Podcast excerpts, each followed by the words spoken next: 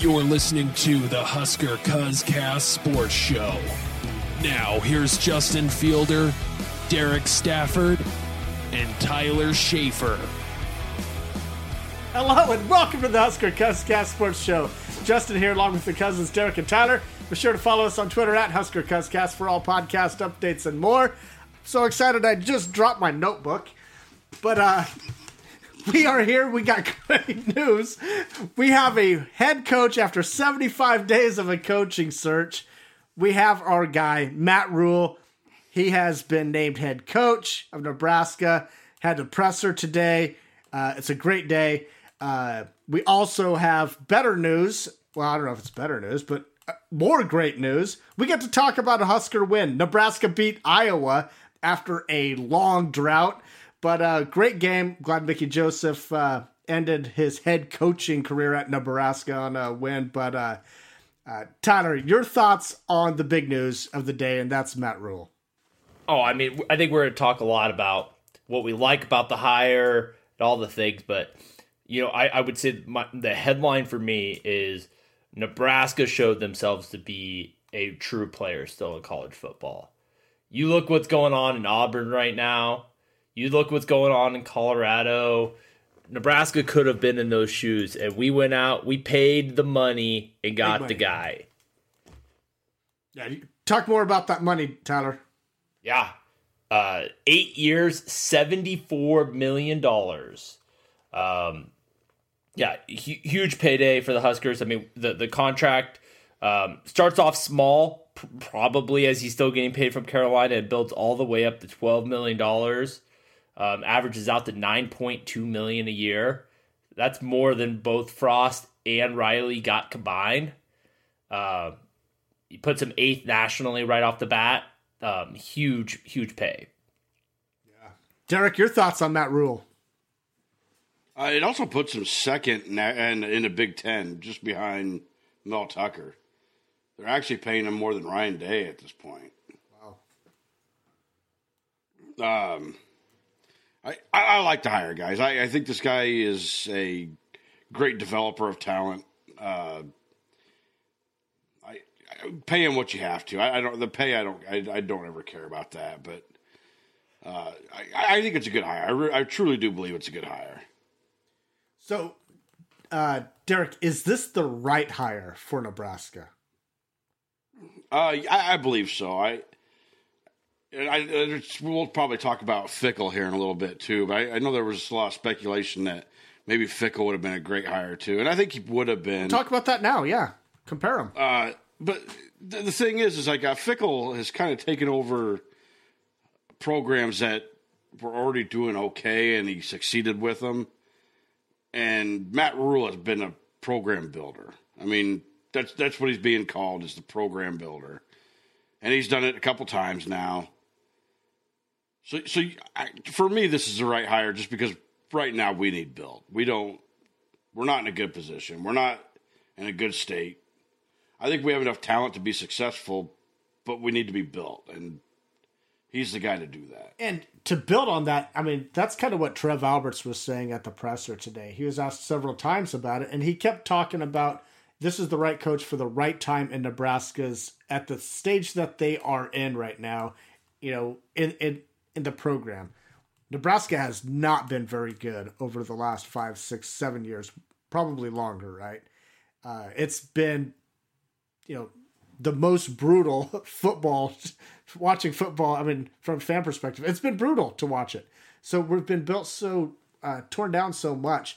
He is a guy that could probably come in and build it a lot better. And so when Trev Alberts says things like that, the right guy for, you know, the program right now and to where we are as a program, it makes you wonder, is like, if we weren't this uh, torn down, I mean, would he have been the guy? Would he have gone a different direction? But then again, uh, you know, we're not hiring a coach at that time if it was all, uh, you know, fine and dandy, I guess. Uh, Tyler, what about you? Is this the right hire for Nebraska now?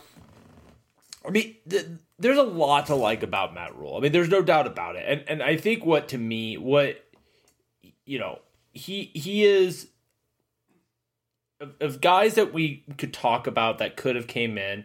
What I really like about him is the way that he approaches football from a physicality, from a defense standpoint. Um, I mean, you, you have to go back. You could argue Bo Pelini, maybe even a Bill Callahan, but I mean, but they weren't emphasizing offensive line. They they weren't necessarily emphasizing trenches the way that Matt Rhule is. I mean, this is a guy who wants to win in the trenches, both sides of the football. That's what he's made a reputation on, and it's something that we've been lacking. And this year, I mean, we did a podcast every single week, and if you guys li- have been listening along, you know the M O, got our line, got our offensive line. I mean, every single week, we just sat here and complained about it, and it honestly could be the story of the last seven years. I mean, thank you for listening, but, I mean, God, we could put this on repeat the last seven years. If only we had an offensive line. If only we have an offensive line. I mean, Matt Rhule's recipe is not some secret. That's just how he wins. He builds in the trenches. Um, he gets it done. Um, so I, I don't know. I mean, could there have been other names out there that could have done better or what I've rather had? Probably. But I do think what, what his recipe for success is is something that's really attractive to Nebraska, something we desperately need, um, and, and something that's really being excited about. Yeah, I mean, uh, are there other names?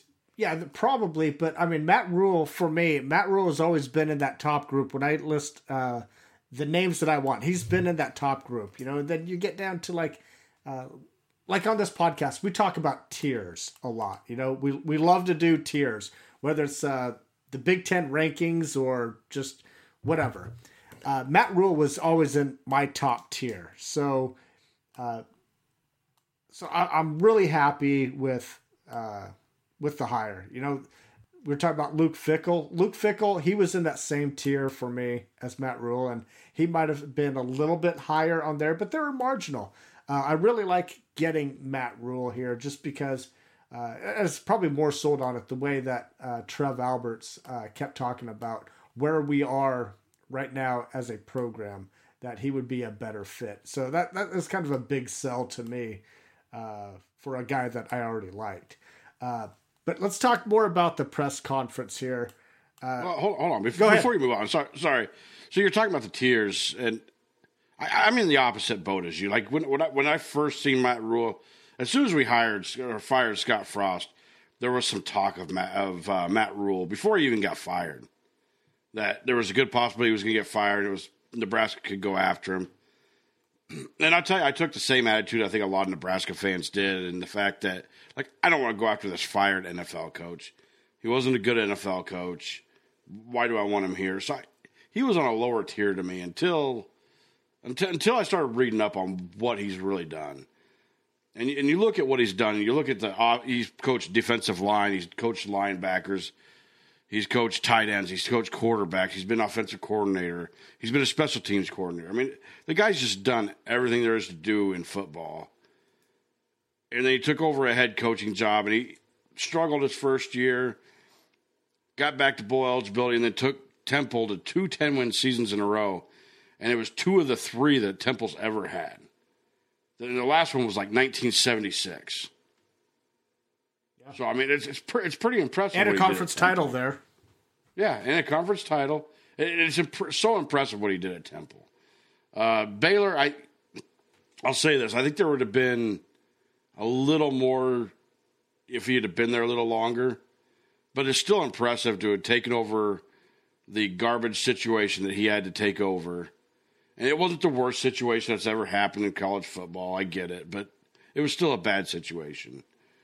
Uh, so to take over that bad situation and, and turn it into an eleven and one or eleven and three season was was again impressive. Uh, I'd like to have seen him stay at Baylor and seen a little more sustained success. Uh, but you know, whatever. I mean, he was a good enough coach that N F L teams were coming after him, and there's a lot to be said for that. Well, I think that's key in all of this, right? Uh, he's on the up. He has an upward trajectory in his coaching career. You know, from going from uh, Temple, and like you're right, you know, he's done a little bit of everything. He's coached everything over his long career of coaching. But since he's been head coach, going from Temple to Baylor. And, you know, he had shortstops because he was recognized by that next level as a great coach. He was identified by uh, people that hire head coaches to be a good one, right?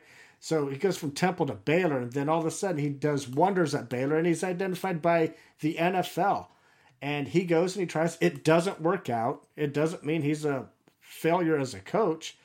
You know, I mean, it's no, no, and people have to remember how many how many college coaches have gone to the N F L and failed.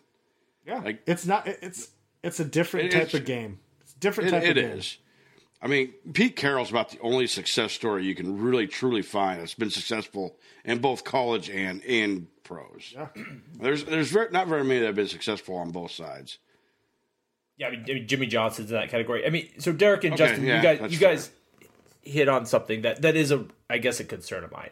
And I, I have said this to a lot of people I've worked with and a lot of people I've talked to. There is something that I'm just have always been wary about in business. And I know business is different than football, but it are these people that come into a situation, their first step is to take two steps backwards, then they take three steps forward, and then they get out. Because what that tells me is that they, they are not plan guys. They, they, they don't have plans. They, they get by, they hit this ride of success, and then they're out. And because you never see their counterpunch, you you don't you don't see what happens after that that year of going eleven and three when, hey, you lost your starting quarterback and now things aren't going your well and now you have to actually build it back up. Like, it's easy to do the one time build up. This it's easy to do that one time build up. Yeah, I, I've seen so many people do that because you can get by on emotion. That you can ride emotion in those situations to help with stuff. You can ride a wave of, man, this got really bad. Now we need everyone to buckle down and really move this forward. Um, Derek, you talked about the Baylor situation. It, and, and, and again, you're right. It was a bad situation. But there's a lot of people that transferred for Baylor after the sex scandal. A lot of those people transferred a year prior to Matt Rhule taking over. That year, including their starting quarterback, Jarrett Stidham, like he, that, he left the year prior, and Baylor still made a bowl game. And and again, it was a bad situation, but they just plummeted that first year. And all of a sudden, he, he, he built them up very quickly, r- rise to fame, and then left. And I and who knows what twenty twenty... We know what twenty twenty became for Dave Aranda. It was another two-win season, but who knows what that would look like with Matt Rhule. Um, I mean, I, I don't think Dave Aranda is such a bad coach that he all of a sudden he just tore that program apart. So again, it's just like, it, where was it? How did it go? I, I will. I will say. I will say this. I think it's funny that you think that Dave Aranda took over and went two and ten, and that's okay. But Matt Rhule took over a much worse situation than what Dave Aranda took over, and went one and eleven. You th- seem to think that's so much worse than what Dave Aranda did. I, no, I mean it's it's not a great thing. I mean, I mean Dave Aranda eventually won a conference championship. Dave Aranda also has a couple other check boxes that I that Matt Rhule doesn't have, including Big Ten experience, which is something. While Matt Rhule got mentioned that he's a Big Ten guy because he played at Penn State in the nineties, he really isn't a Big Ten guy. He's never coached there at any meaningful level. And don't bring up his nineteen ninety-six volunteer assistant for the day. It counts. It does not count. It counts. I think I got named as an assistant coach volunteer at Nebraska at one point. I don't have Big Ten experience. He has as much Big Ten experience as Donovan Rayola had offensive line experience. Yeah. I mean, come on. Th- th- is that your barometer of, of success? Like, well, we're talking experience here. I mean, yeah. Experience is experience. Yeah, you're, that's fair. Well, I mean, but I, mean, I think when you're looking at the total package of Matt Rhule, is he's been in different circumstances. He's been in the A A C. He's been in the Big twelve. He's tried the N F L. He's had to try new things, and he figures out, you know, for the most part, and co- at least in college, he figures out what works and how to get it done. Yeah, and th- that's true. He he is adaptable, right? I, I will grant you that. He, he is he is shown that he can work his system and into different circumstances. But yeah, and he probably knows now after doing this so many times that he, he probably has a better understanding on what works and what doesn't work to get I, I just, us there. Yeah, and his style is very much Big Ten. Like, I mean, you couldn't look at his teams and don't and be convinced they're not a Big Ten team. I mean, they look like a Big Ten team. They feel right. like it. Yeah. But Mickey Joseph has alluded to it. There, there are nuances in this conference that, and we've seen coaches struggle with it. I mean, it, it will, that'll, that'll be a test for him. Is how does he, is he is he more prepared than previous coaches to deal with the Big Ten? Bo Pelini struggled with it. Mike Riley, Scott Frost, they have all struggled going to the Big twelve. I fully believe that Trev Alberts Big fully Ten. vetted uh, Matt Rhule for all of these, and I completely trust in what uh, what his judgment is on this hire. I mean, I, th- I think it's a very solid hire. Is it a home run hire? No, but I mean, there's like really only one home run hire that's on the list, and that was Urban Meyer. That's a pipe dream, right? So, I mean, what other guys are you going to come in here that grades significantly higher than Matt Rhule? There's, there's not. not. And and to to the point of him being a program turnaround, like you look at a Luke Fickell, um, you know, obviously he, he's a name that's getting a lot of parallels. Luke Fickell's never taken over a program near as bad as Matt Rhule has. So, I mean, Matt Rhule has definitely walked into way worse situations, a lot more comparable. So, yeah. Matt, I mean, they're, they're, and Luke Fickell's never coached outside of the state of Ohio. Ever. Yeah. Between Ohio State, Akron, and Cincinnati, he's never left Ohio to coach, which is pretty remarkable if you think about it. Yeah. Uh. Anyway, uh, anything else to add to the, oh, I just, I, I do want to address the thing uh, about, you know, your uh, comment about guys that uh, fix something for one year, then just leave. Well, I think his contract is set up to uh, where he doesn't have that incentive, or there's no incentive for him to leave, because the way that his, the salary comes out, he gets like an extra million dollars for every year that he's here, which maxes out at twelve point five million dollars in twenty thirty. So he turns this around in three or four years. I mean, that incentive to stay is huge. He goes from five point five million to six point five, seven point five, eight point five, ten million, eleven point five, twelve, and twelve point five million. I mean, every year that he's here, there's, if it works out, there's incentive for him to come back because it's buku dollars. So I don't have to, so I don't think you have to worry about Matt Rhule, you know, fixing something for three or four years and just leaving, because the money's going to be here. Well, and he said in his press conference he doesn't want to be that guy that just jumps around. Yep. Which, I mean, it's a little hard to take serious when he has jumped around his whole career so far. That's what but, all co- all coaches do that, especially ones with uh, upward trajectories. I mean, you either move for two reasons, upward trajectory, or you get fired a lot, right? No, I, I get it. It's just, I so is Nebraska really the end all be all job? Like, I hope so. Is, is, is there not an upward so. trajectory from here? I I don't know. Uh, look, his his press conference, he said all the right things. He did everything you expect him to say.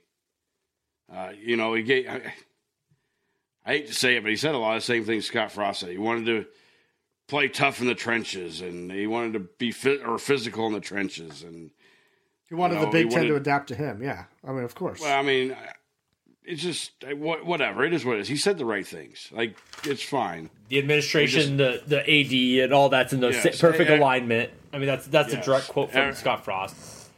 But you know what he said differently he, than Scott Frost? He essentially alluded to the same exact thing, yes. You know what he said differently than Scott Frost? He was very complimentary towards Scott Frost. Scott Frost was not exactly complimentary of Mike Riley. I don't think Scott fair. Frost called Mike Riley the day before taking the job to talk to him about the situation. Yeah. About what coaches to maintain, to keep. What coaches, what roster, what do you want to know about it? I don't think that Frost lobbied that call, which I actually really respect. I actually really, really like that Matt Rhule did that. And, and, and again, we'll see if it holds up over time, but it would be very easy. I mean, we just saw it. We, it'd be very easy to be like, God, this is a shit show. This is a disaster. And Matt Rhule, at least really early on, does not appear to be taking those cheap shots that Frost did to Riley, and um, a lot of people did. I mean, I don't think they expect to hear things about front squats, like, yeah. And I mean, there's a lot of things that's wrong with this team, but I mean, I, I don't think that he's ever going to point to what, you know, and I do this in quotes, like what Scott Frost would say, what I inherited, you know? Yeah. I don't think you're ever going to hear that out of his mouth, uh, what he inherited, because I think he's just going to, he's just going to roll with it. Uh, I, I really liked, I really liked what he, uh, in the press conference, you know, some of the things that, uh, that he said that really made me, that really stood out to me is, uh, he talked about uh, when he was asked about what kind of team to expect. He's talking about an old school team, a physical team, win in the line of scrimmage, run the ball. I mean, those are things that just Nebraska people just love to hear. They absolutely love to hear it. And we haven't seen a lot of that. Uh, I mean, it's it's been a while since we've actually seen it. You know, the coaches may say, and you know what, maybe it doesn't happen, but at least you know where the focus is. Uh, Scott Frost, you know, there's like that. What did we, what were we saying for like at least three of the four years under Frost? It's like no offensive identity.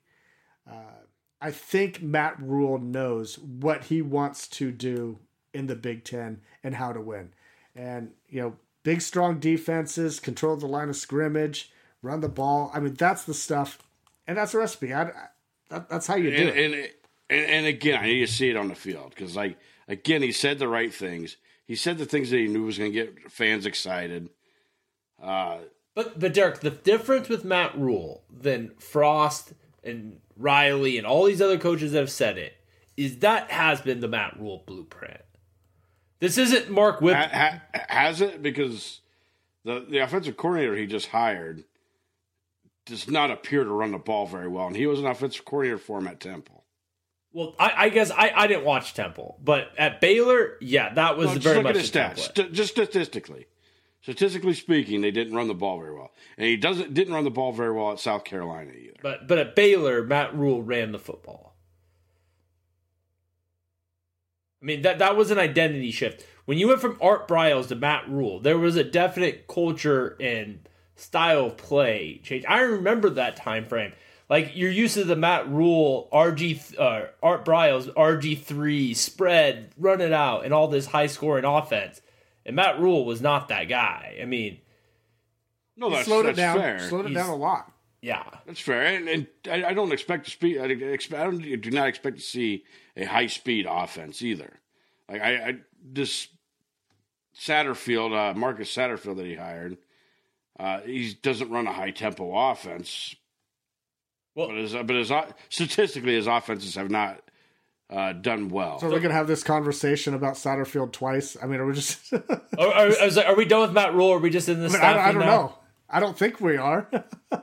I got nothing else on Matt Rhule. I'm ready to get in the staff.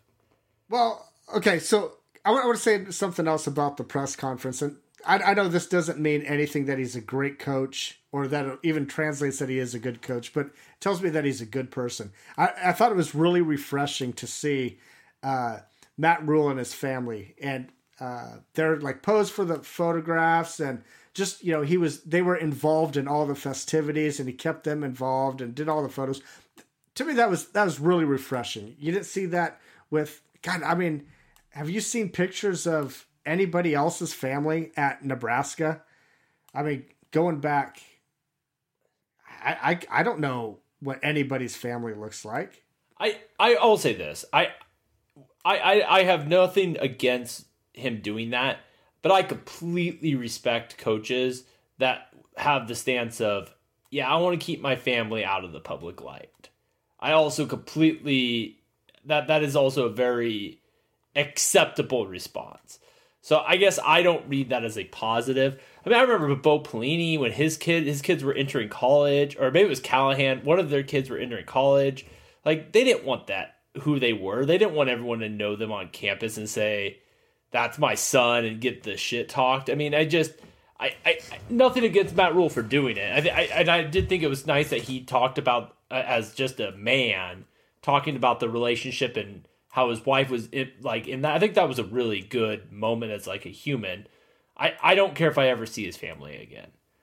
Jeez, if he's what a dick. It, it, I mean, if he if he went and said, "Hey, I don't want my wife in the public spotlight. I don't want my kids." I mean, I don't even know if, if they're teenage daughters. I don't know if I want them there. if he wants to do it, that's great. If they want to be the first family in Nebraska, that's fantastic. Nothing against it. I just, I, I don't know. I, di- I didn't get the all warm and chills. I was just like, that didn't even. I, I thought it was a me. nice sentiment. I, I, I really liked it. I thought it was refreshing to see, you know, that he's his family seems to embrace Lincoln the way that they are. And I, I know that, you know, I tell you what, the Big Red, you know, people have jobs, right? But people showed up on on this uh, presser today. There's a lot of people that, that showed up. So that I thought that was just really cool. They they they rolled out the red carpet for him, and you know, I I liked it. Uh, we kind of touched on this, but I don't know if we we kind of got a little bit off track here. But uh, reasons of optimism and reasons of concern. Uh, Wasn't Derek, that what we were just doing, Justin? For the last, you guys not minutes? Have any more? My notebook. You didn't drop your notebook like I did. I, I, uh, I, I, I Derek, do you have any additional reasons of optimism? Because I know you love to dig into stats and stuff. Well, I, the, the biggest reason of optimism for me is he runs a very physical defense. He runs a very aggressive defense, uh, and this has been proven time and time again. Uh, his defenses at Temple ranked very high in sacks, tackles for loss, turnover, takeaways. Uh, Baylor had one of the best defenses Baylor's ever had. Uh, so, so I'm excited for that. Like, I, I'm, I'm excited. I want to see some smash mouth football again, and I don't think that's something we've seen since Pelini's been here. Yeah. And, and Pelini's defense has faltered.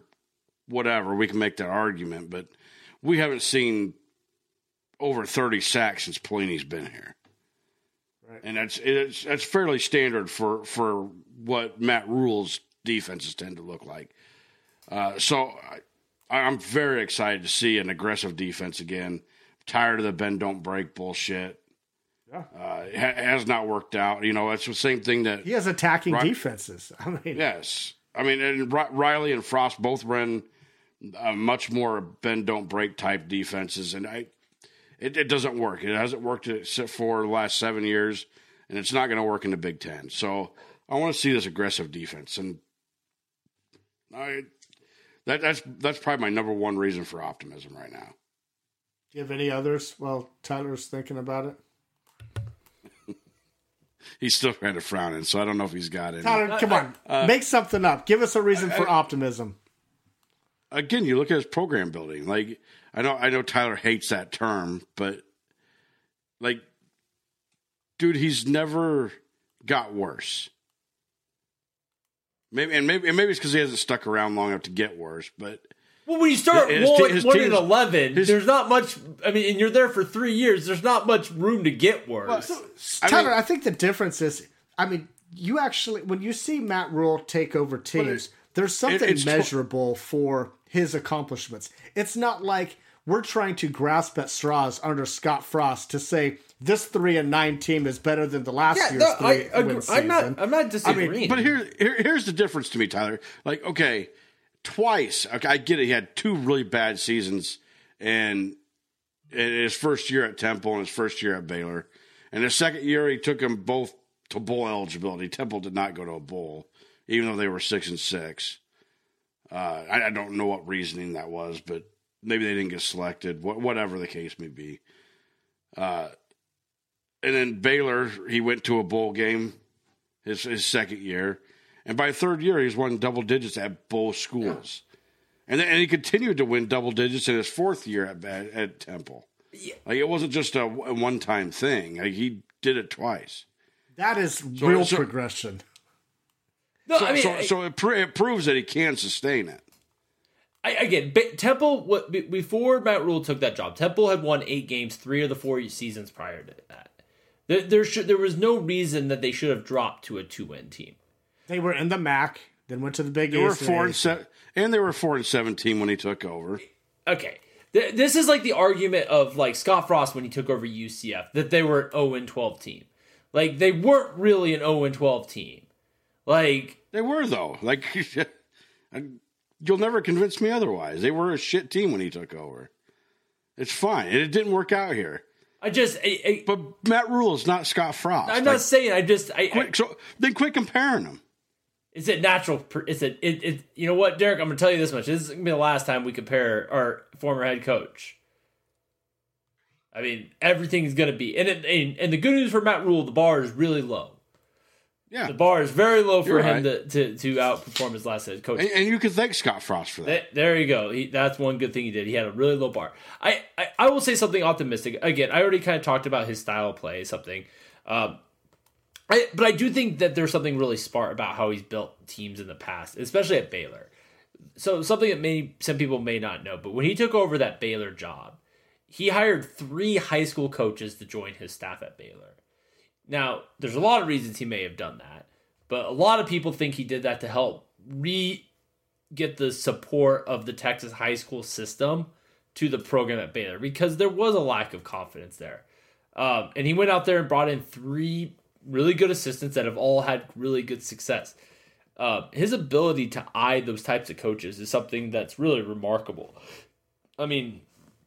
I, I, I just put it in Nebraska. If Nebraska went out and hired three high school coaches tomorrow, what would that? What would our reaction be? Like, that would that'd be the most insane concept ever if we do something like that. And and he did it, and it worked. It worked really well. And so, Coach I mean, Tesmer, what? Yeah, I mean that would be great to see him get his shot at the big stage. But and then the other thing is is like Matt Rhule. The other thing that gives me optimism is that he did it at the Big twelve. Um. You know, the only guy who had near that kind of experience was Mike Riley, and Mike Riley never had an eleven and three season, I don't think. Like, we we never, I, I don't know what Mike Riley's best year was, but I don't really want to remember that. Derek already yelled at me for bringing up one former coach, so I won't go, I won't talk about it again. But, but again, even though I, I may poo-poo a little bit of the Baylor thing, I mean, the bottom line is he went to a Power Five conference. He took him to be a top ten team. Again, Scott Frost didn't do that. Bo Pelini certainly didn't do that. Bill Callahan. I mean, we have Frank Sola. Tom Osborne didn't do that before he got that job. I mean, Mike Matt Rhule has done it on the big college football stage and has had success. So I mean, he, he's a he's a great developer of talent. Yeah, I mean, I, Justin, you sent out a tweet the other day, or a, not a tweet, but a text message the other day showing all of the Uh, N F L drafts from Temple, and they went like four years without getting anybody drafted. And all of a sudden, his next two years, there's like three or four, three or four guys in there. He had, Tyler's already rolling his yeah, eyes. Tyler, I hate that because he was a coach at Temple that whole time. He was he was a coach at Temple. Yes, that, he was. Sixteen and seventeen draft years, he was the te- the coach for both those years. I understand that, but he was a coach before that. He was at Temple from two thousand five to two thousand fifteen. So he was there the whole way, time. Maybe it was his way for the whole team that got those guys. Because, so, they did not have a draft pick since their twenty eleven season. So, the twenty twelve draft, so, Tyler, for the math for you, the twenty twelve draft was for the twenty eleven season. I, I, I understand that. I, so my, my point is he was the went, offensive coordinator there. He was the offensive coordinator there. So, does he, so, I, I guess you can't have it both ways. You can't say that, well, he wasn't a good developer until well, he became okay, head okay. coach. Well, then here, then here you go. He also had a lot of good developers at Baylor that turned some three-star guys into All-Americans. He did. He did, but Justin also in that message. So either, either, way, either which way you look at it, the guy has proven that he can develop talent. I, I never said that. You, but talk, ju- you, talked, you talked about some of his coaching and, so, and some of his uh, coaches he's brought in. You know, I mean, God dang, you brought in a high school coach and turned him into a head coach in a matter of, what, five years? Yeah, yeah. The guy at Texas like it's Tech. Impressive. Yeah. So he's not only not only is he good at developing uh, his players, he's good at developing his coaches too, and, and figuring out where those guys are. He knows how to push the buttons to get people to perform to the max level, whether it's players or coaches. Tyler, so you're kind of tipping your hand that you don't think this is really a good hire. You, no, you I, I think of, it's a, you're poo-pooing a lot of this stuff about just, Matt Rhule. It's just so it's who silly. Are the who are the guys that you would want over Matt Rhule? I, I mean, I don't I don't want to go down that list. I mean, I I, I mean, I, I I don't. There's probably a lot of names, a lot of names that are very comparable. I just, I find it funny. Like, it just seems weird to me. Like, when Derek brought up that message, you bring up the twenty twenty-two draft. Like, he had been gone for two years prior. Like, I mean, does he get like a seal of history forever at Baylor? Like everyone that gets drafted. Well, Matt Rhule is there. I didn't there. bring up any drafts at yeah. Baylor. Oh, the hell. Like, he brought up twenty twenty-two. Who? Who's he? You did. Not me. Not oh, me. All I, I sent out was twenty sixteen, twenty seventeen draft picks. That's the only ones I remember seeing. You might be th- thinking of talking about that, uh, the tweet from Michael Severe. You might be ma- talking ma- about that, but that's ma- not me. I, I, I just I, I know we look alike, but I am not Michael Severe. I just but like that's I guess some of the stuff. It's like when people want to say, well, Temple never had anyone drafted. He was there for a lot of that time. Baylor had people drafted in twenty twenty-two. He had been gone for a couple years. It, it doesn't change the fact that when he was there, he did great things of getting that. What he did in that twenty nineteen season is remarkable. There, there's nothing about it that you can take away from him. Him winning ten uh, games two years in a row at Temple is remarkable. That is a sign of a very good coach. I, I, I just, I feel like people have like mythicized him a little bit, and like that there's like mythology going around that like Temple was a trash school before he got there. Well, one, he was there the whole time. And two, they had won eight games three out of the four years. So I don't know why you're saying it's trash when he was there and they weren't. Like, he should be proud that he had Temple as a good team. That's why he was offered the head coaching job. Like, I just, I, I don't... So, so so does he not get any credit for having him as a decent team? Yes! He, as an assistant coach? He does. He one hundred percent does. He is a good coach. But the, the argument people but make... But you seem to be poo-pooing on it. You seem to be like, well, he didn't do shit. Because the argument is he didn't that do he shit took, when he was an assistant coach. Because it bothers me that the, the way that people frame that the conversation is he took over a garbage program, and that's not fair to what he had helped build there because they weren't a garbage program. Like that, that's the that's the argument that annoys me about Matt Rhule. And then the other thing on Matt Rhule is, it, and to put well, my cards and, on the and table. To be, and to be fair, to be fair, Temple has only maxed out at eight wins since he's left. Yeah. It, I, he was the best coach in Temple recent, maybe ever history. I will give and him. Now, and, and now I believe they just fired their coach because he was doing yep, so bad. I, I will grant him he's the best coach in Temple history. But I will put my cards on the table. The other thing on Matt Rhule, the reason why I may not be as high on him as you guys, is because I lived in Charlotte and I have a lot of friends that root for the Panthers. And I know it's a different game, and I can know that with my brain. But if you're a Chiefs fan and Nebraska hired Romeo Crennel to be our head coach, you'd probably be like, well, shit, he was a disaster.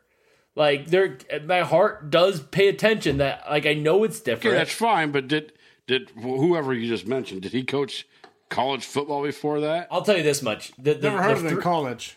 The three Jacksonville fans out there probably wouldn't be psyched if Urban Meyer took over. The Dolphins fans probably wouldn't be have been psyched if Nick Saban took over their team. Like, I, and again, those guys' college resumes are a little bit different than Matt Rhule. It's not. I mean, I, I guess. I mean, what's the uh, what point are you trying to make here? I'm sorry, you lost. That me. he was that that he was a disaster for a team that I follow very closely, and that if your N F L team that you like just had their worst coach maybe in history fired, you probably wouldn't be sitting there wishing he'd end up at your college alma mater. Like, that wouldn't be like where you'd be sitting there saying. Okay. Right? I mean, like, I mean, I don't know what your N F L team is, Justin, but whatever my fantasy but, football team has. But for you to bring up the Kansas City coach, like, I, I, I don't, I, I don't just know enough about Chiefs that fan. coach. I just brought it because of the Chiefs fan. I mean, pick any. That's that's fine. I I just don't know enough about him. Like, It was he a successful college coach before he was a no? He was just a former N F L, N F L guy. I mean, I just he, brought, he okay. was he was a disaster. Then no, because to me that would be another Callahan hire.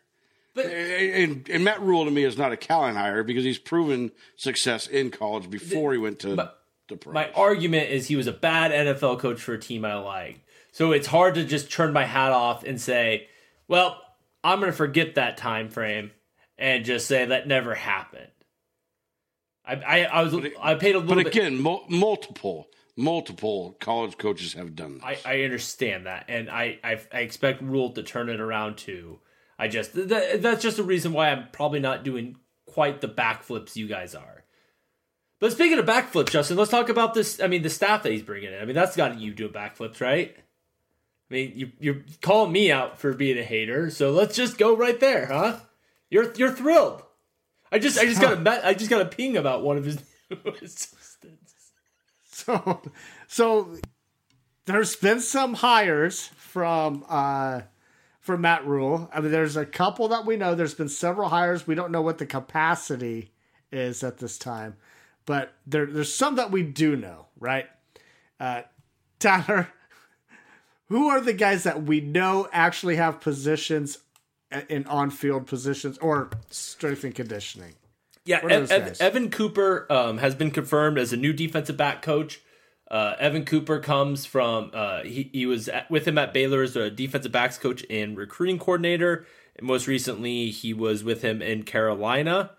Another name that we have uh, confirmed is Corey Campbell. Um, he is uh, was the assistant strength coach at Carolina. He is coming to Nebraska as the new strength and conditioning coach.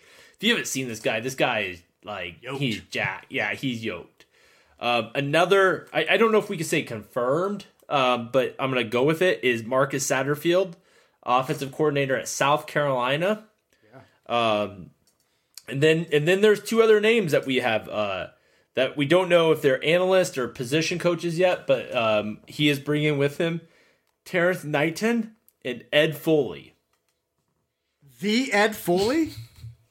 Ed, Ed the Ed Foley. Foley is coming to Nebraska. So, so I, th- I think you're thinking of Al Bundy. Oh, hey, he was a hell of a high school player. Al Bundy was. He had four was. touchdowns in the championship in the state championship game. So, so, so, so, that. so, so that that's. I mean, so a lot of guys he's coached with for years. Um, um, yeah. So I guess that that those are the kind of hires that we know so far. I know Derek was starting to talk about Marcus Satterfield. So, Derek, yeah. if you want to talk and tell us more Let's about Marcus. Let's talk about Marcus Satterfield, because this is an O C. I mean, I think everybody, you know, that follows college football knows anything about college football. You know, your coordinators are big hires, right? Yeah. And so, Marcus Satterfield being named O C. Derek, what can you tell us about him? Uh, I'm not. I'm not impressed. uh, I'll start with that. Uh, look, here. Here's the thing, like. I guess this is the part that bothers me. Part of it is, so Matt Rhule let him be an offensive coordinator at Temple, but when he went to Baylor, he didn't keep him as offensive coordinator. Uh, as a matter of fact, he did end up going to Baylor a couple years later as just an analyst. Uh, statistically, his offenses have not proven to be well. Uh, he, he had some really good games against Tennessee and uh, Clemson. Uh, this, this last few weeks.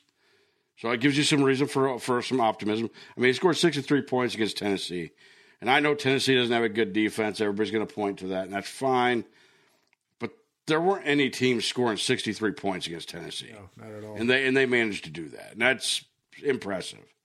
Uh, they beat Clemson thirty-one to thirty. So you scored thirty points, over thirty points on a, on a, on a, t- a Clemson team that's only giving up twenty points a game. Again, pretty impressive. Uh, but for the years, statistically, they don't run the ball well. They pass it average at best. Uh, they don't score a ton in his, in his years at as a, as an offensive coordinator. Statist- statistically, it's not a home run hire. Yeah, you're right. Uh, and, and I could go into the stats, but I don't want to bore everybody with just numbers. So I, I won't get into that. But but there's also a reason why he wasn't named O C at Baylor also, because he had already na- he had already had two guys as co-O Cs with uh, Jeff Nixon and Glenn Thomas. So yeah, he, he joined the staff later. He yeah. wasn't there. He was because he was he, busy he being he a head did. coach. So yeah. So I mean, so. And again, I know we're going to do a bigger staff breakdown, so we can get into a couple of these guys later. And, and again, hopefully we'll learn where, like, Terrence Knighton, if he if he's actually going to be a full-time coach or analyst, or if Ed Foley is going to be our new special teams coordinator. Um, possible. That's, he's had that role for him in the past, so um, it'll be interesting to see how all of that shakes out. But the reason why I, this got brought up is, I mean, Justin, I mean, how do you feeling so far? I mean, I, I just feel like you ragged on me on my concerns. So, well, you were I mean, ragging on the head coach. So, like right now, the names that are being mentioned for the staff with a seven it, this, million this is dollar, the concern with a seven million dollar salary pool It is very underwhelming. And what? Again, how can you say that? I mean, how dare you say anything not one hundred percent a positive? I'm... I mean, I like I like Ed Foley. I, I love the Ed Foley. But uh, Marcus Satterfield, you know, so, look, I, I didn't follow uh, South Carolina at all, even though we got two cousins that do, and, you know, they're big cocks, you know. They love those cocks out there. But... Uh, and they seemed pretty unfazed that we were taking that offensive coordinator away from him. Uh, they they wanted to see him come back for another year to see what he could do, but th- they didn't love him or they didn't hate him. So that was that was kind of interesting. The the, com- the comments were very much about there there were signs in the stands and that wanted him gone yeah. until the last two weeks of the season, and it was like, huh, maybe, maybe, it was just, let's see this again. And, and you go back to the press conference a little bit. It's just a little contradictory to what he was saying about wanting to be a physical team that ran the ball well. And then you look statistically at what Matt Satters or Marcus Satterfield, whatever his name is, Satterfield. Satterfield, yeah. Satterfield. Uh, you look at his stats, and it, they don't run the ball well. They just don't run the ball well. And, and so, so you sit here and you talk about wanting to run the ball well, and then you go hire an offensive coordinator who's not running the ball well. Can I so defend him there, in that, though? There's very, but I'm just saying, Tyler, you want to talk about concerns. This is a huge concern for me. I, I, but let me defend that a little bit, though. It, is that I, I I don't know what Beamer wants to do in South Carolina, but they're, it's very common. We saw this with Whipple. Like, when Frost left, Whipple went full Whipple. And we don't know, with Rhule as an influence on Satterfield, what that offense will look like. Two... I mean, let's be real. No, no, but I could go back and look at Temple's stats and see that his stats weren't any better at Temple than they were at South Carolina. Okay, that's fine. But the second thing is that, I mean, when you looked at what South Carolina had this year, I don't know if they had the ability to run the football. Like, I mean, and again, maybe, the, obviously the offensive coordinator definitely eats some of that. I just, I, I don't know if I, I, I, I don't know if I'm as concerned on him. I'm, I'm, I honestly am not concerned about Rhule. I think that's a good hire. I think his offensive coordinator is a good hire. I, I don't know if either of them have me doing backflips, thinking that just wait, give count the weeks till our next national championship. I don't think I'm there with either of them. But I, but the position coaches, I would like. I, that's really where the concern probably starts to come in a little bit. Is Satterfield I can be behind? I, again, my one of my concerns with Rhule is no Big Ten experience. He is doing nothing to appease that fear and that concern with his early hires. Even as even if they're analysts, even if they're analysts, he's not doing anything to to break that down. So, so for me, Matt Rhule, he's a he's an A hire. I mean, I had a list of guys that would be considered to me as a grade A hire. He's a grade A hire. So Satterfield, I mean, uh, not an A hire to me. I mean, I didn't know a lot about. Uh, A lot about him, but you know, over the last two weeks, like Derek was alluding to, big old wins over Tennessee and uh, Clemson, and the way that I mean, pulling that and stuff kinda, off, it's like, get, holy crap! You but you kind of get lost in the pageantry of it. Sure. Like, ho- holy cow, this guy's doing so great. Look at what he's done the last couple of weeks. But when you're looking at the season as a whole, it's it, it is a little underwhelming. But, you know, I mean, she, I didn't de- I didn't deep dive into the numbers like you do because you, you love the stats and you know. I'm okay with him. But, uh, you know, he had eight games this year where he scored over thirty points. That, that's fair, that, but he also only scored, I believe, ten points against Missouri, who's like ninetieth in the country in, in, in points allowed this year. Uh, he also only got, I think, I think uh, Florida was even worse, and they only scored six points against them. Seven points, like, but it wasn't even an offensive touchdown. I think it was special teams, I believe. I thought it was only six. I could have sworn it on. Whatever, whatever, yeah. whatever. We're talking about an extra point difference here. Hey, Georgia, I'll give you a pass. Like, you scored seven points against Georgia. Nobody scores on Georgia. Whatever, that's fine. But the the other two that he didn't score well on, I was because I was kind of hoping to go in and prove that well these were really good defenses that he didn't score on, but it really really wasn't good defenses, and you struggled in a couple games that you probably shouldn't have. Yeah. Uh, well, there's going to be more to come on these hires because we a lot of these guys, we don't know where they're going to fit into the puzzle right now. Uh, so hopefully next week when we have a next podcast, we can dig deeper into these guys. But uh, one of the things that is uh, being really brought up is the status of Mickey Joseph.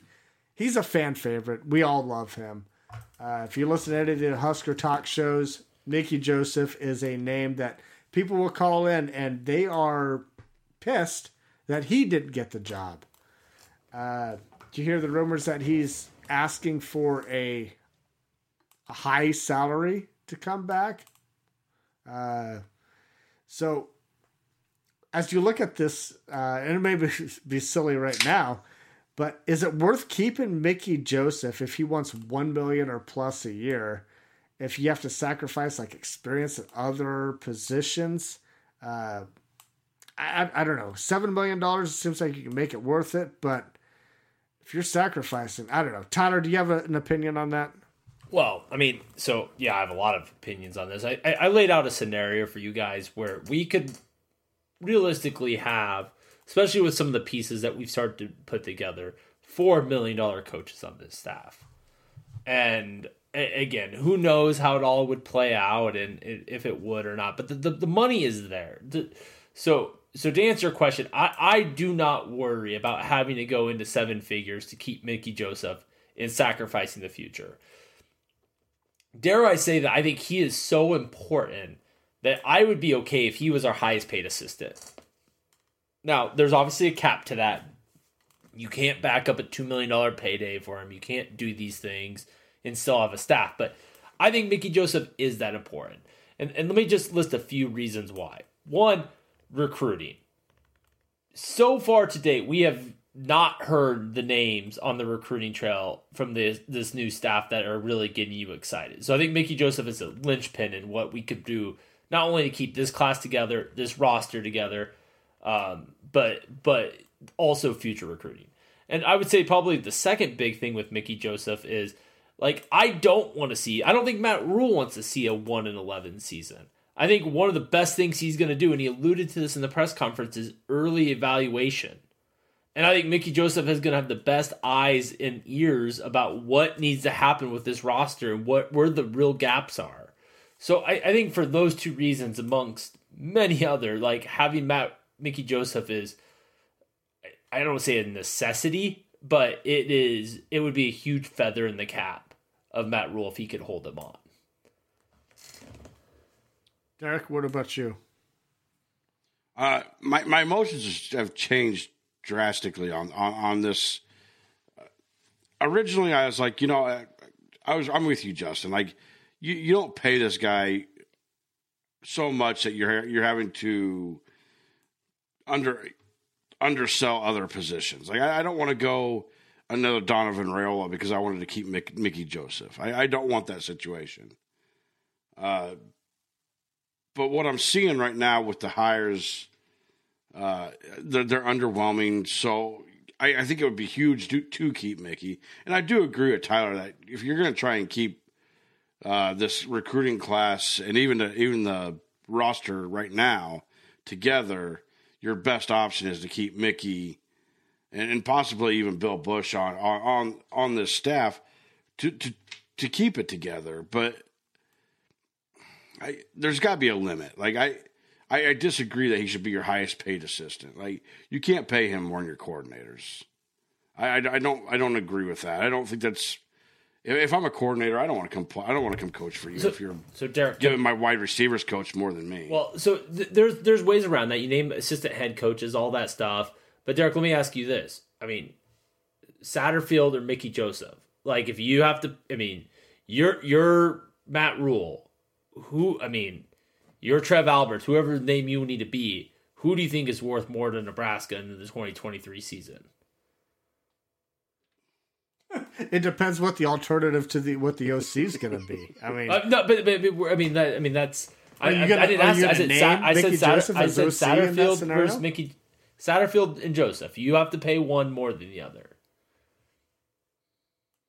It's. It, I mean, pro, pro, probably Satterfield. Like. I, His responsibilities are more. Okay. He's running the whole damn offense. Like, his responsibilities are higher. Okay. So so he's probably worth more money. Now, again, I whatever. I'm not going to get back into that. I, look, I, I just don't think it makes sense to break your bank to keep one coach on your staff. I'm not saying to break your bank, I, I just, but the, the bank's there. You you already have the bank. You have the credit line. You got to spend that. You can't bank that money for the future. This isn't like this is the money you've got to find a way to no, spend. Absolutely, you're you, you are absolutely right. And if you're asking me if I'm paying Ed Foley uh, half a million or like okay, like. Maybe I'm saving a lot of money on Ed Foley. Like, okay, fine. And if that if that's leaving me an open spot for Mickey Joseph, okay. But then you get into your uh, Knighton, Terrence Knighton. Again, this guy this guy's completely inexperienced. He, I, I don't know what his position's going to be right now, so we won't get too in depth with that. But it. His his experience is two years at Wagner as a defensive line coach and an assistant defensive line coach at, at Carolina. So, again, am I saving money there? Do I want to save money there? Because I'm talking about building these trenches up. And I don't know if that's a spot that you want to save too much money on. Well, we'll see where those guys line up. I mean... They've been and hired that, that's on fair. Staff. That's right. They've been hired staff. We don't You're know. You're right. And it, maybe maybe maybe he's an analyst. I don't I don't know. But if that is my defensive line coach, then I'm a little skeptical. I'm a little scared. Uh, all right, we, guys, we're going a little bit long, and we do have to talk about uh, a win. We don't get to talk about a lot of wins these days, but we need to talk about. Uh, Iowa. That's going to change. That's going to change. Gonna change. Gonna bring us it's going to change, but uh, maybe we can uh, get a streak building up starting now. Uh, we're, we're ending the season on a good win against Iowa. We broke the streak. Mickey Joseph, he walks out as a interim head coach of Nebraska with a win over Iowa, a team that we haven't beaten in a long time. We won twenty-four seventeen. It was a game that we dominated completely in the first half, and it Iowa made it a little bit more interesting in the second half. Uh, so Mickey Joseph, he finished his interim head coaching career at Nebraska at three and six, uh, finished four and eight on the year. Uh, Derek, what what did you think about this win? Uh, this was a phenomenal win. I mean, I, I hope to God that Nebraska never has to play spoiler again, but. It was fun to be the spoiler for once. You know, I, Iowa was heading to the Big Ten championship. They were on their way.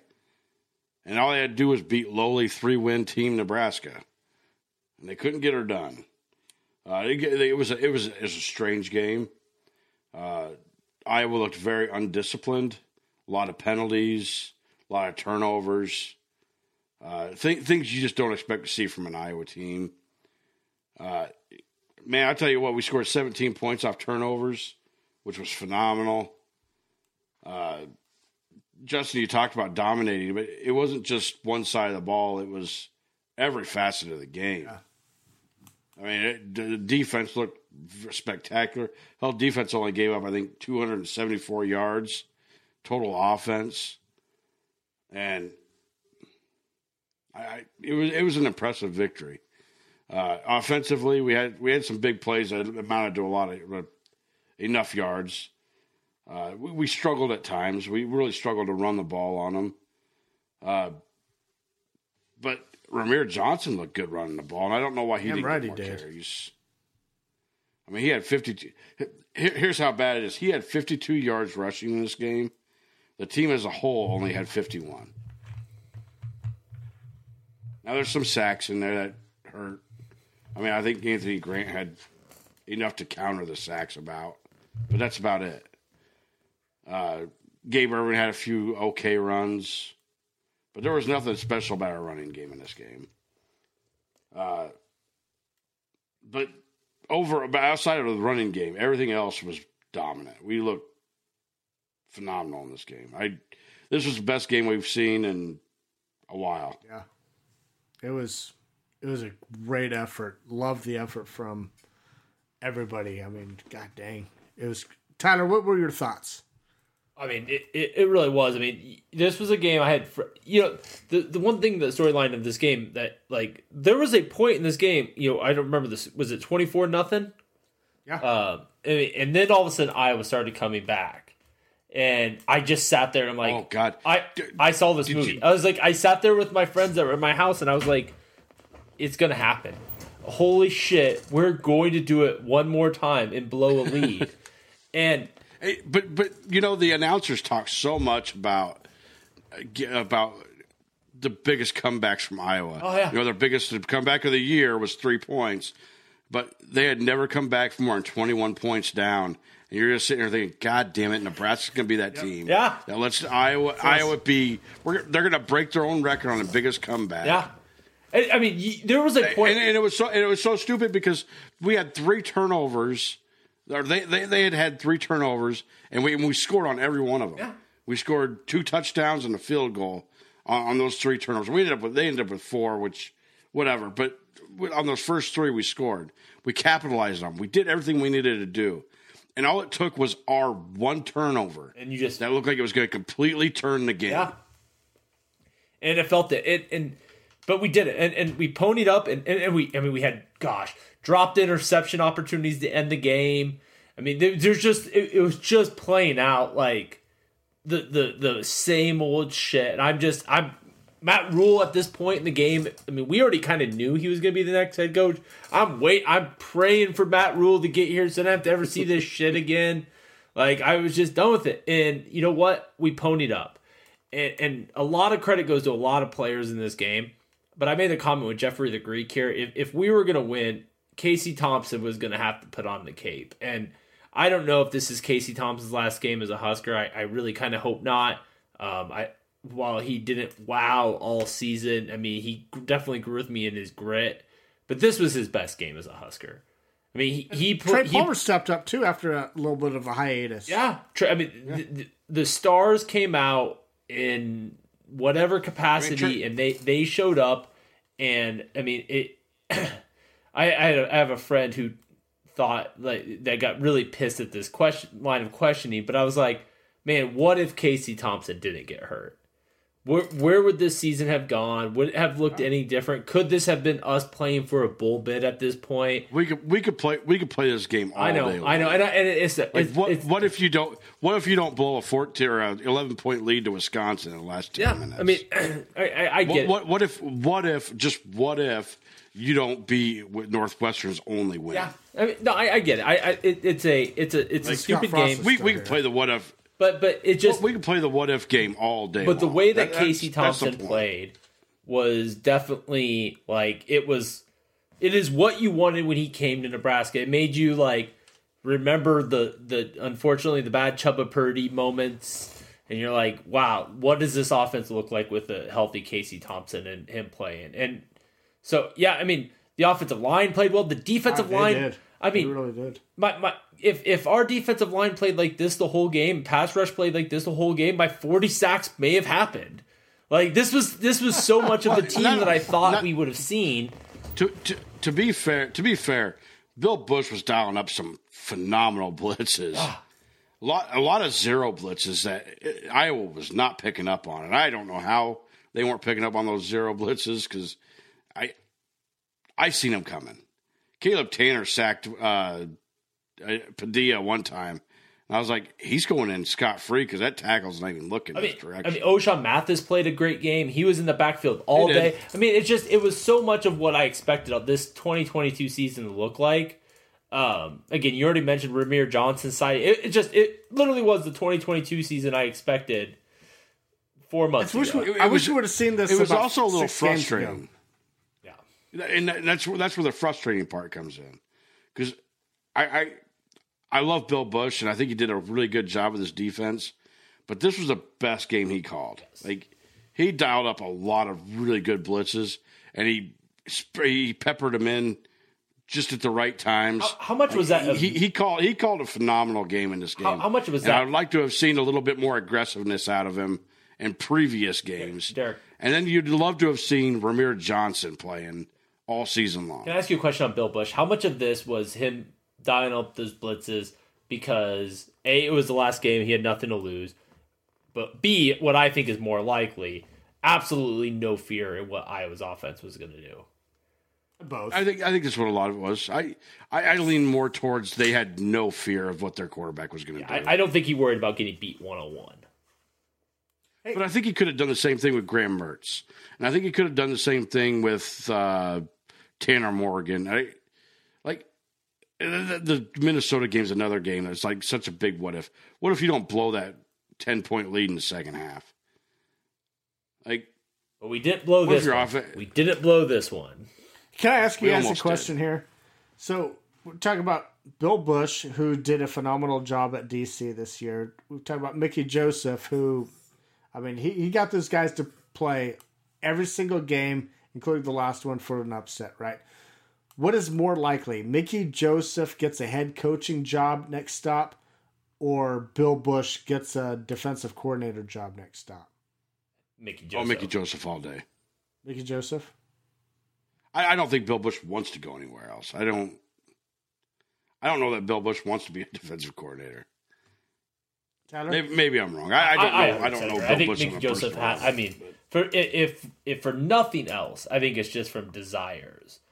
Um, I will say this though: if if it doesn't appear this is going to happen, but if Matt Rhule announced Bill Bush as their defensive coordinator.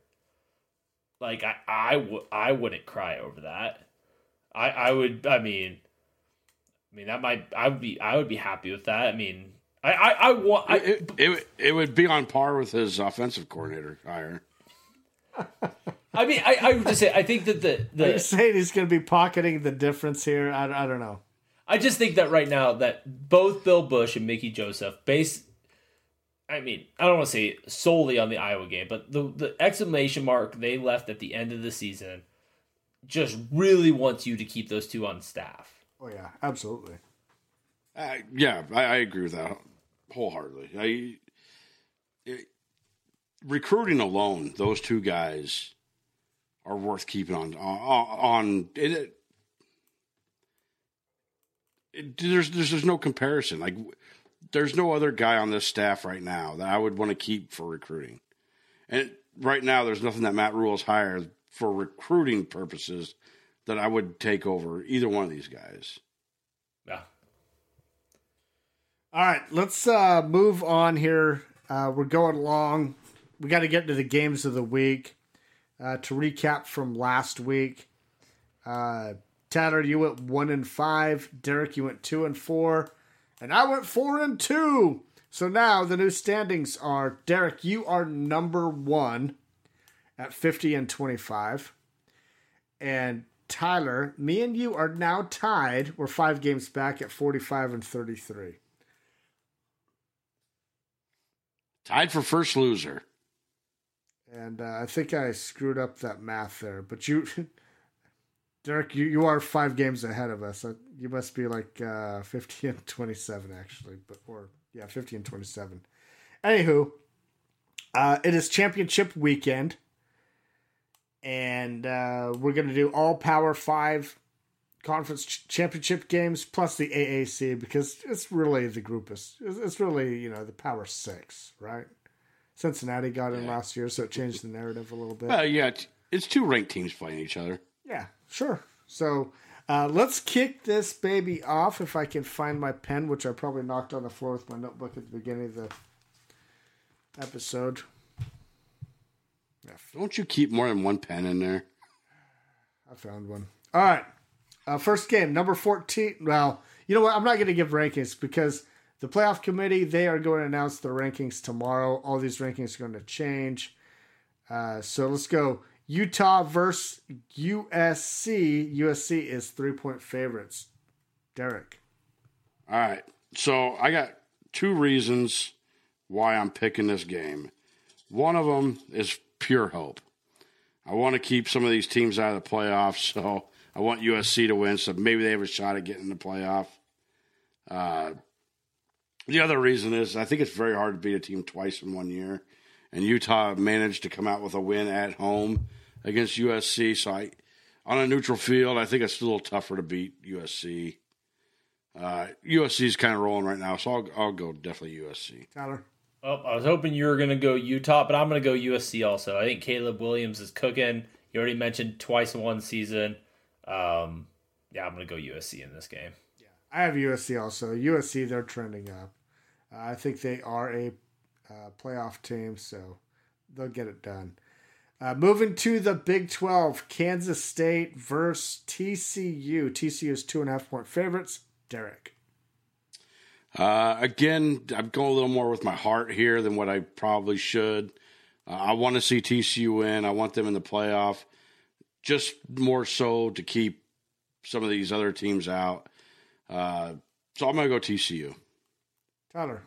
Yeah, I, I'm going to go Kansas State. The last three weeks, Kansas State has been rolling. I mean, they beat Baylor thirty-one three, uh, West Virginia thirty-one, uh, forty-eight thirty-one, and Kansas forty-seven twenty-seven.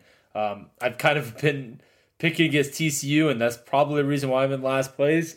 Um, but with the exception of last week against Iowa State, T C U has just been barely getting by these teams. I think their luck runs out um, against K-State, and K-State beats them, again, twice one season too. So, yeah, uh, I, I'm going with T C U here. Uh, I, I really like Kansas State, but for some reason, T C U... they're like the cat with nine lives, man. They they find ways to win down the stretch. I mean, it looks bad for them most games, but somehow in that second half and that fourth quarter, they come back and they find a way to win. And I think they do that this way to uh, seal their deal to the playoff. Uh, L S U versus Georgia in the S E C. Georgia is seventeen and a half point favorites. Derek. Uh, Georgia. Look, if Georgia doesn't win this year, it's going to be because they're trying to get two S E C teams in the playoff again, just like they did last year. I, I, I still think they took a dive last year to keep Alabama in the playoff. That is some that is some brotherly love right there.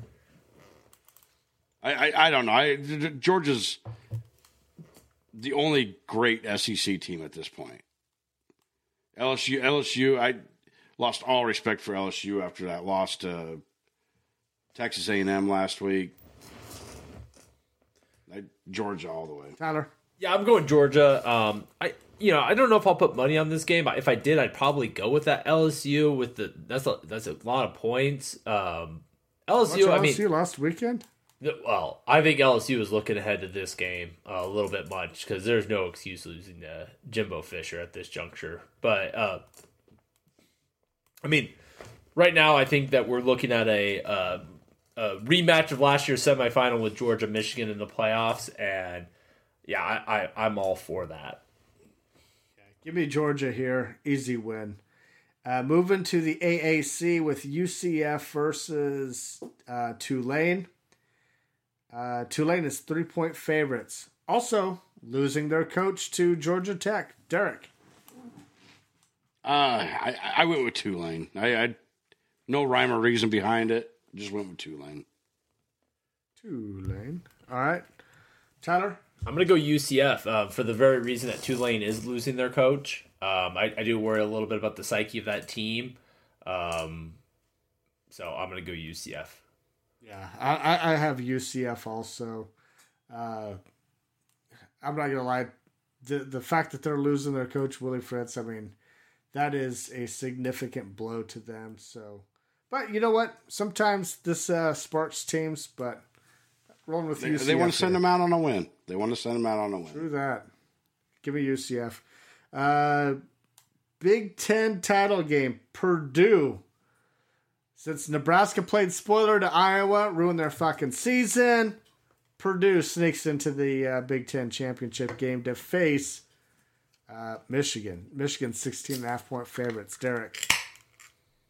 Michigan. I I was worried about Michigan last week, and that was one of my big losses. And it was all, all based on Blake Corum. But Michigan, if they proved anything, is they can play without Blake Corum. So Michigan, I don't think this is a close game. Tyler. Yeah, I again, I don't know if I'm with you on the blowout. Um J J McCarthy played a really good game against Ohio State last weekend. He's been a little bit up-down, so maybe you see the downside of him this week. it, it frankly doesn't matter. Michigan's going to win this game, but I just, again, another game I'm kind hey, of for, keeping an eye on. For what, f- for what it's worth, didn't Nebraska stay closer to Michigan than Ohio State did? Yes, we did. Yeah. Well, hmm. we, we held them to less points.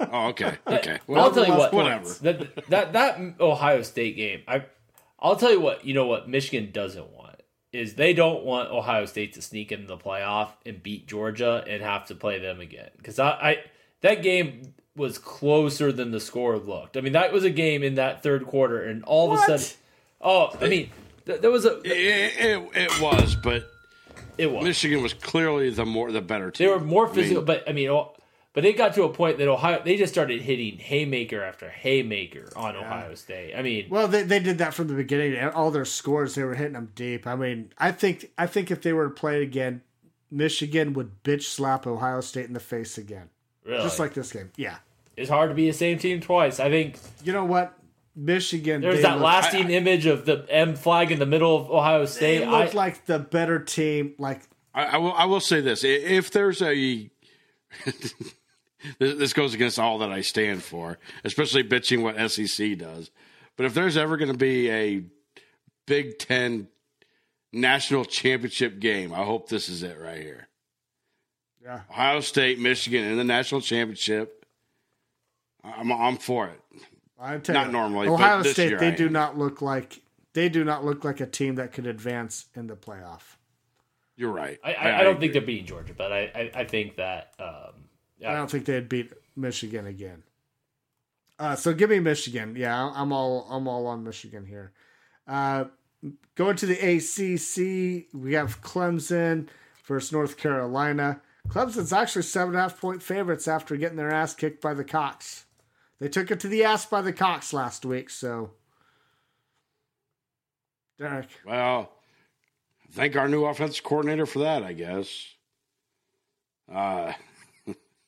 I, I don't know. I, I got to go with Clemson here. I'm still not buying North Carolina. Tyler? Well, North Carolina themselves just came off a loss to N C State. Um, so, I mean, they're not exactly trending on the upward trajectory. Yeah, I mean, the, the, the Gamecocks probably saved us from Clemson making the playoffs. Um, I mean, that, that Clemson would have probably been that situation right now of, that they would be the fifth team, but now they're not. And thank you, uh, South Carolina, for that, because that would have been an ugly playoff game. No one want, wanted to see Georgia versus South, uh, Clemson. But, yeah, no, I, I, I'm going to go Clemson in this game. Just I, I, I don't understand the A C C. That's that's a bad... Terrible conference.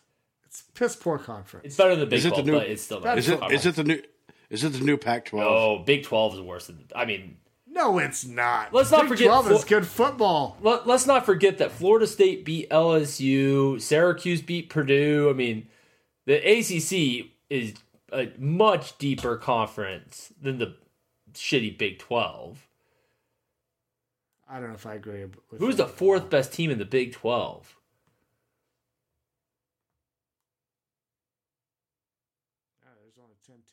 From I mean, I mean, they're, they're, it's basically it's it's a conference of Texas, Kansas State. I mean, is it Kansas? Is it Oklahoma? What sixth win team are you going to go with there?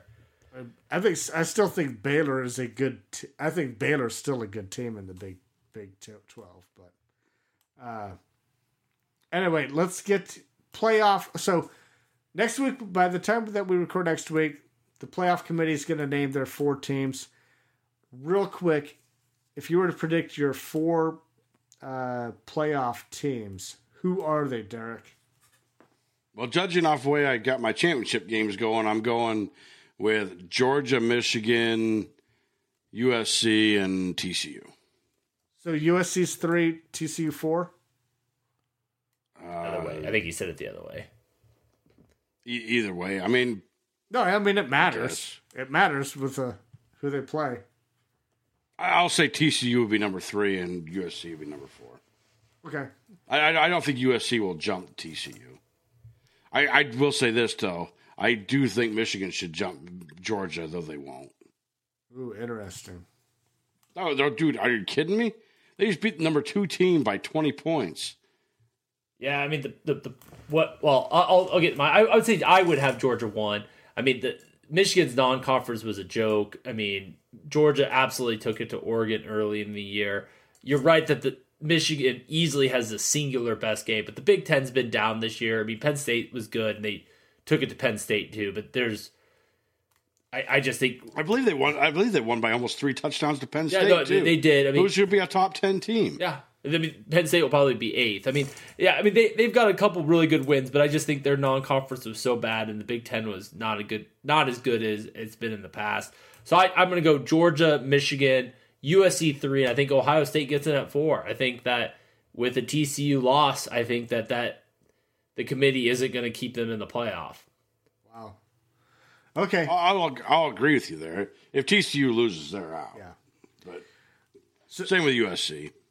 So my playoff projections is number one Georgia playing number four U S C, and then number two Michigan playing number three T C U.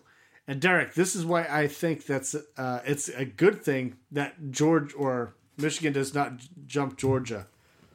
Because I think they would have an easier matchup playing T C U at number three than playing uh, number four U- USC.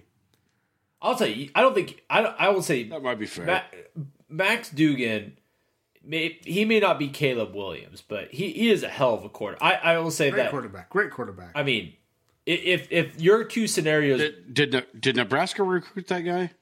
Right. Yeah, let's, let's not talk about that. Um, if, if it will be interesting if that scenario happens, because in both cases, the, the underdogs will have the better quarterback. Caleb Williams is better than whoever the hell that walk-on is from Georgia, and uh, Max Duggan's a better quarterback than J J McCarthy. Yeah. And Matt Rhule says, what do you need in the Big Ten to win? Yeah. The better quarterback line usually wins. Yeah. I don't know. I'll say this: the the opposite could be said for defenses, though, because Michigan's damn sure got a better oh, yeah, defense, I mean, and Georgia's got one of the best defenses in the country. I mean, so, I mean, bo- both teams do whatever. Because yeah, I'd take Ohio State's offense over T C U's offense, and Michigan shut that shit down. I, Michigan, I, I'm impressed with Michigan this year. I, I truly am, and I'm not trying to take anything away from Georgia. I think Georgia's a good team. I mean, they're a damn good team. They're fine. I, For an S E C Michigan, team. Michigan right now is just they did that. that they, they, just did, they beat they're, Ohio State without Blake Corum. I, I think this. I think this. That's is impressive. I think this is they, this is the Big Ten. Blake Corum. Blake Corum was a Heisman, should be a fi- Heisman finalist, yeah, and if he's not, it's because he got hurt in that before the Ohio State game. So it it'll be interesting. So, all right, uh, I think we're gonna get out of here. But I want to. Can I play a little bit of? Uh, Ed Foley going off at the podium to no, take us out of here? No, I want to play, yes, I, yes. I want to play this to uh, get. If this don't get you out, pumped up, we're taking out. If this, oh, check your pulse. If this don't get you pumped up, you don't think this is going to get you pumped up, Derek? Yes, that's why I said check your pulse. Shit, I don't know how to work my. I know that we play well, but I know that we'll play hard, and we're going to find out about Duke, and we're going to find out about Temple, and we're going to find out about which one of those football clubs wants to hit each other harder or longer. That's what we're going to decide here on the twenty-seventh. Yeah. And fully, ladies and gentlemen. And while we're, while we're getting ready to do that, I hope that you see the finest group of young men that's ever been through Shreveport. I hope you have a chance to see them hold a door open for you or say thank you for being here or be truly appreciative because, guys, I love this team. And I love these players, and I know you will too when you get around. Please get around our players. They are going to love you.